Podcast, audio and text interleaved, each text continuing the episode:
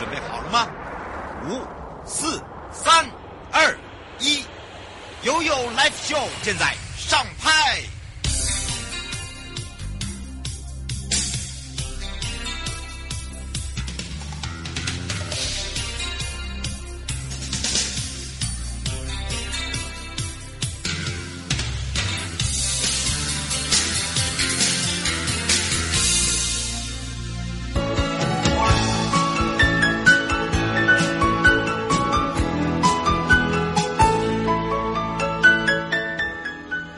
回到了 U L P O FM 零四点一正声广播电台，陪同大家，我是你的好朋友瑶瑶。好，回到了生活法律生活法庭，今天回到的是台湾高等检察署。好的，当然这一次呢，由戴东丽检察官哦，也是主任呢，来跟大家聊到了行政执行。好，说到了行政执行呢，大家都知道我有这个行政执行一二三拍卖日，还有就是跟这个行政执行有关的，哎呀，大家看到我们就是追债啊。好，当然呢，今天要来聊到的呢，就是所谓的哦，你收到了这个执行分署寄来的公文呐、或者是我们在传缴你一些这个通知单的时候，但是你搬走了，你没有告知。或者是说你的户籍不在这里，但是你不住这里，那么这个公文，那传递书我们该怎么去处置？或者是有人收的话，诶，你会不会变成是通缉犯？也有可能哦。好，或者是说呢，你的汽机车啊已经失窃很多年啦，呃，然后或者是你有老旧呃毁损的情形啊，然后都没有使用它，那。我到底还要不要再缴这个所谓的哦，这个牌照税、燃料税、使用税？我都已经没有使用它，我还要牌照税这些吗？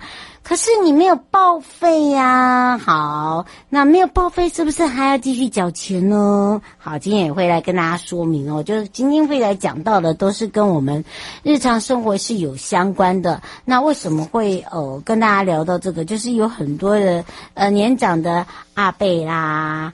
叔叔阿姨啦，哦，或者是我们自己呀、啊，都觉得说，哎，这个我都很久没有骑，没有没有骑乘了，或我们很久没有开了，就把它当做在很像废铁在那里。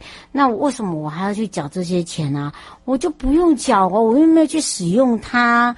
可是问题是你并没有登记报废呀，好，那这个这个情形，呃，可能你也不知道说哈有这个严重性，因为我们会我们这个里面变成说你会有滞纳金，然后你又没有缴，然后呢到最后呢就越来越多的钱，没错，好，这个部分呢就是要好好的来让大家很清楚。好，这个这个法令是什么？法则是什么？会不会有婴儿处罚？是不是婴儿要被呃这个收取这个滞纳金，甚至呢还要罚款？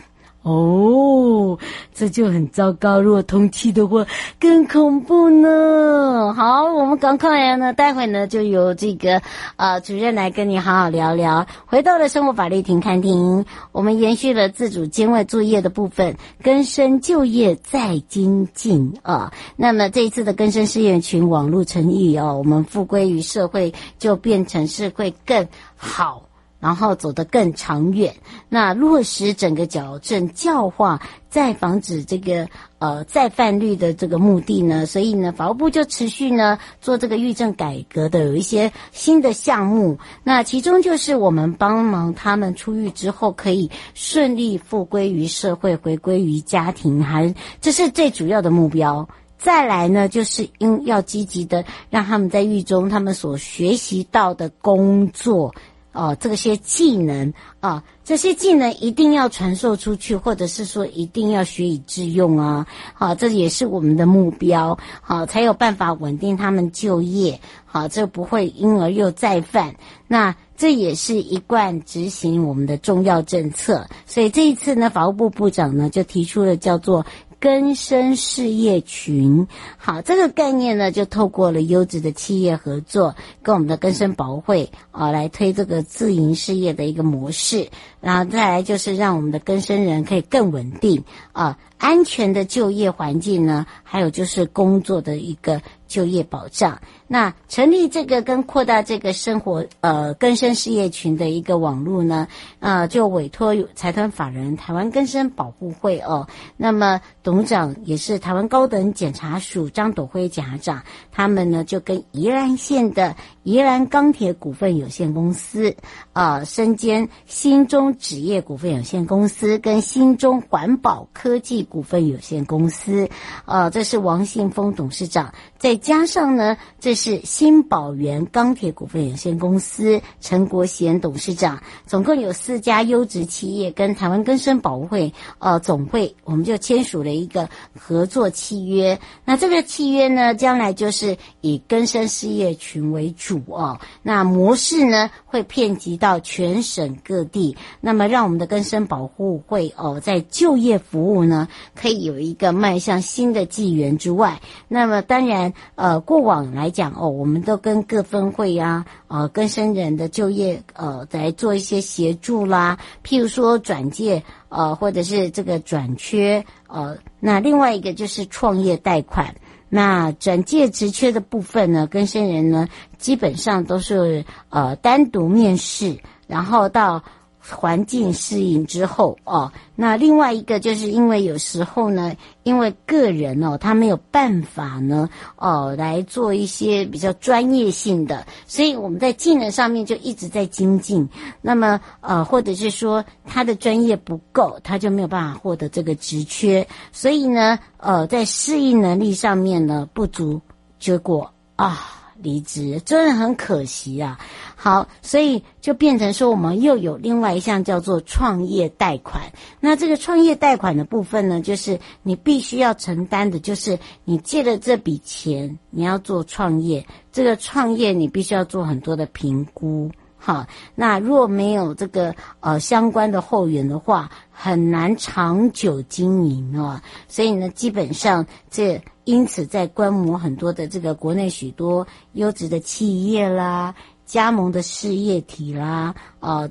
基本上呢，都希望可以来去协助我们的更生朋友，好用加盟的方式啦，来帮我们做一次个保护伞啊，或者是透过我们的更生事业群呢，可以获得工作的保障。那第一个收入就有保障啊，工作就稳定。再一个劳动条件的保障，你就会有这些保险，好，这也是我们需要的。所以呢，基本上在这一段过程，我们就必须要有陪伴。再来就是职训跟辅导，那当然也要培养自己的专长，是越来越精进啊，哈，不可能停顿。那么，呃，这一次呢，其实，呃，我们也邀请了新宝源钢铁公司的这个。工作者哦，其中的一位更生好友朋友啦，呃，叫做小潮，他自己就在讲到他自身的一个经验啊。他说过去呢都是做这种所谓的小弟啊、维师的工作啦，然后呢工作呢就是赌博啦、贩毒啦，呃，样样都有啦。好，基本上都是呃无所不做，只要能赚钱就做。哈，我们是小潮很可爱。入狱之后呢，他就觉得这个。好像呢也还好嘛，就把当做呃这个进进出出还 OK，一直到什么时候去觉悟呢？就是他的父母亲双继去世，然后后面呢，呃，他其他的家人就不愿意再让他返家探视，甚至也不愿意再联络，让他觉得很痛。好，所以呢，他觉得他自己真的要去改变自己的想法。自己的做法要痛改前非之外，哦，决心就是出监之后要好好的为自己打算，所以他就进入了这个新宝源钢铁公司。呃，他这也是他第一份工作，正常的工作，要这样讲。好，熬过了六个月的辛苦期，所以呢，他觉得他现在心情上非常的踏实。不只是踏实，他还感受到原来真正的人生价值就是这样。然后呢，他的家人慢慢慢慢慢慢慢慢透过了哦，这个所谓的更生呃更生的这个呃伙伴们啊，就是我们根生保会的分会的伙伴，啊，我们的关护人，好，还有我们这些呃志工老师陪伴哦，让家人也慢慢慢慢慢慢慢慢慢慢，不可能一下子接纳他，也是慢慢的接纳他，所以他一直觉得一路上真的因为这样子的一个关系，呃，这个相继让父母亲看不到，很遗憾之外，那么他希望。他也可以变成别人的贵人，所以呢，他接受了别人的帮助，他希望未来他也可以做到他帮助别人，所以呢，他觉得这个根生事业群呢是很重要的，是可以帮助更多更多的根生伙伴。跟生朋友哦，那么当然在矫正系统来讲呢，一百零六年的六月，那么我们也一直在推动所谓的自主监外作业。那各监所的优质企业签约之外呢，也让我们的收容人呢，可以在这比较呃低度介护之下哦，白天就是去外面工作。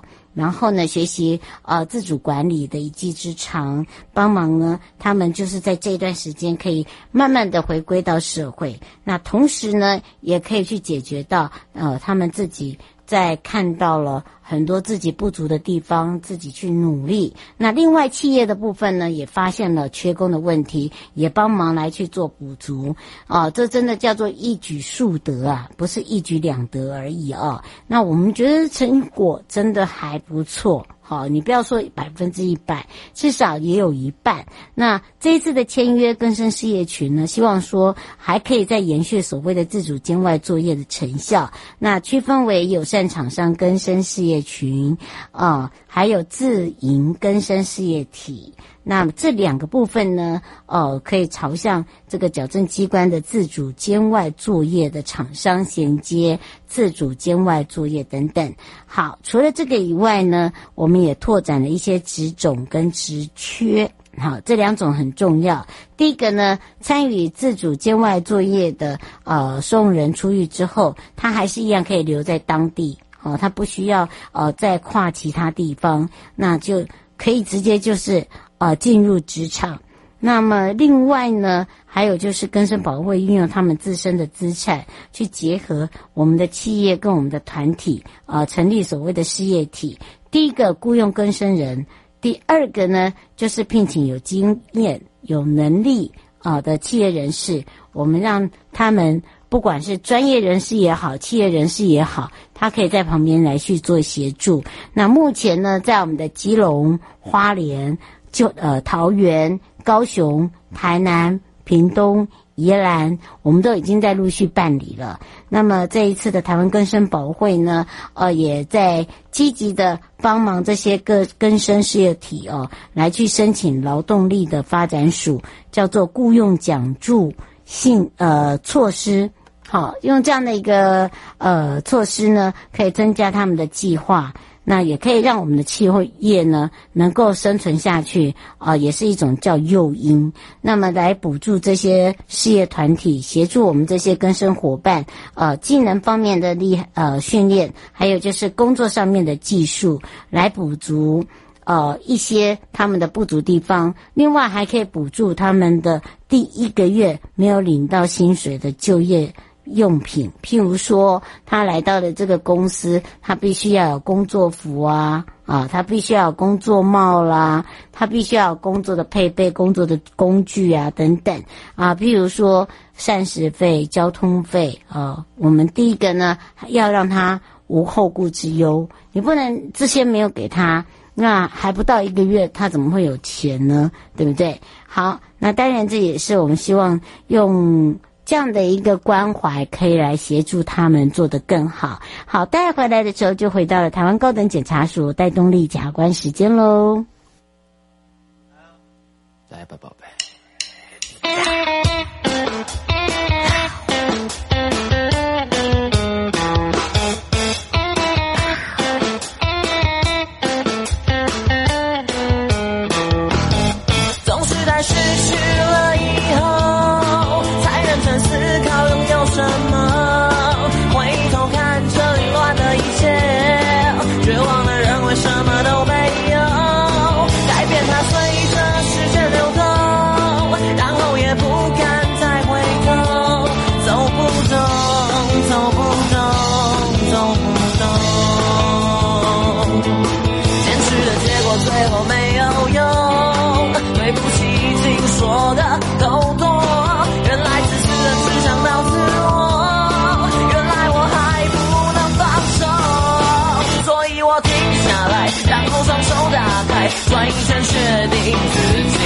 存在，然后再叫起来，百十百一百。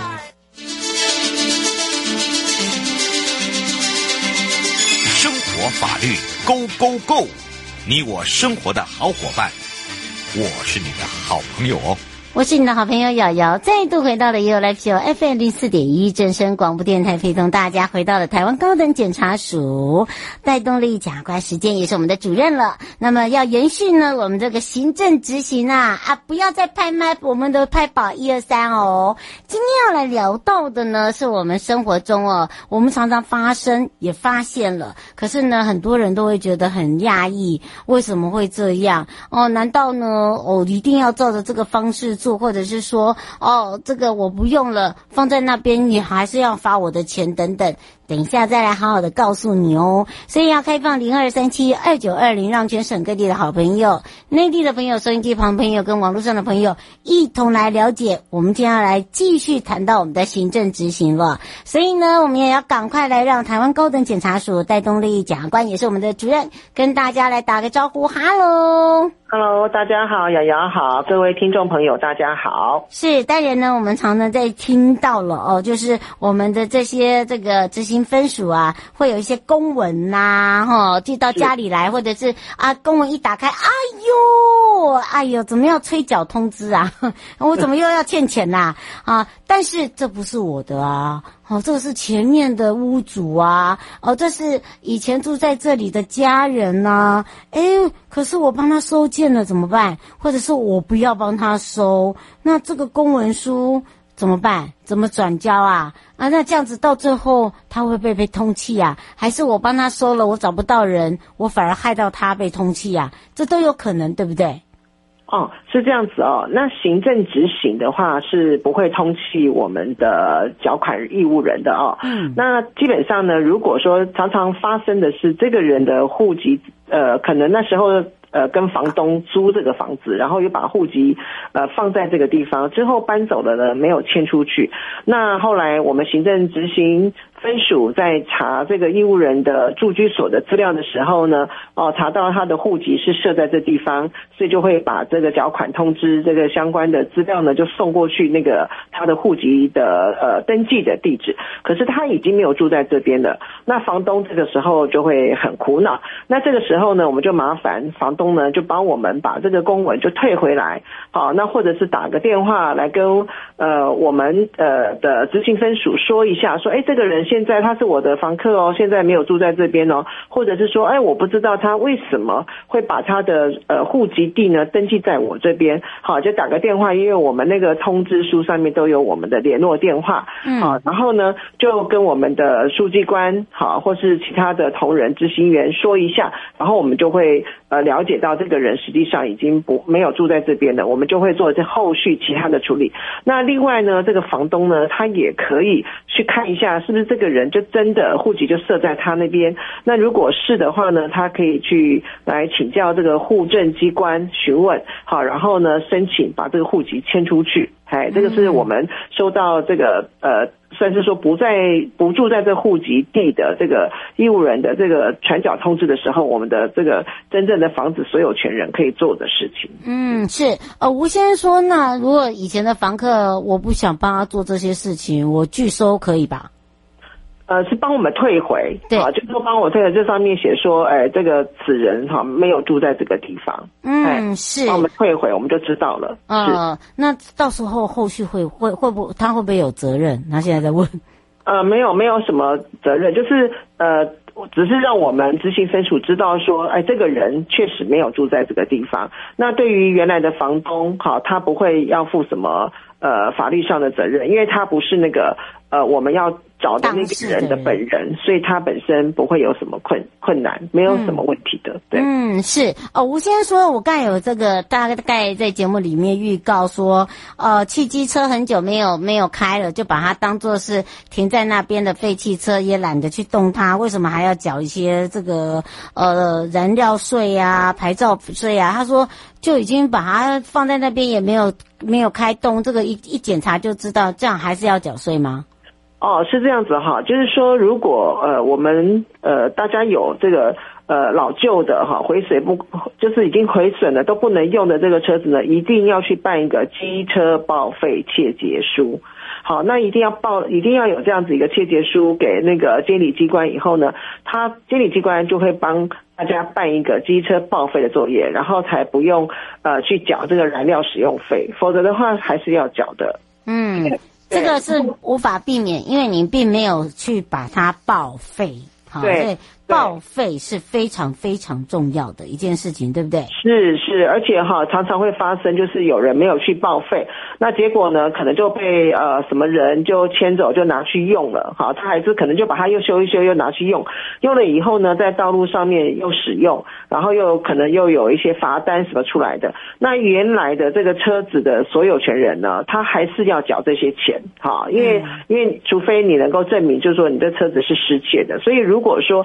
车子有失窃，哈，有遗失的话，也一定要去警察机关报案，然后呢，而且要去监理机关去办失窃注销登记。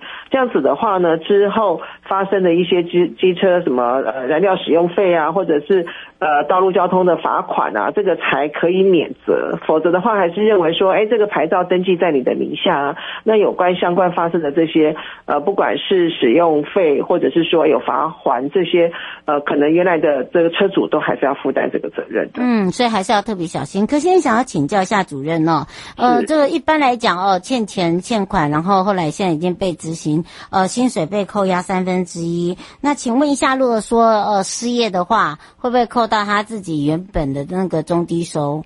不会不会，我们哈基本上中低收入的话，我们是都会有注记的啊。那有的可能就是说它是临时发生的，就是说因为中低收入户社会局它是每年好在做检讨，在做呃这个确认的。那有时候可能他中间个人的家里突然发生了什么样的状况，或者是刚刚讲的他可能突然失业了。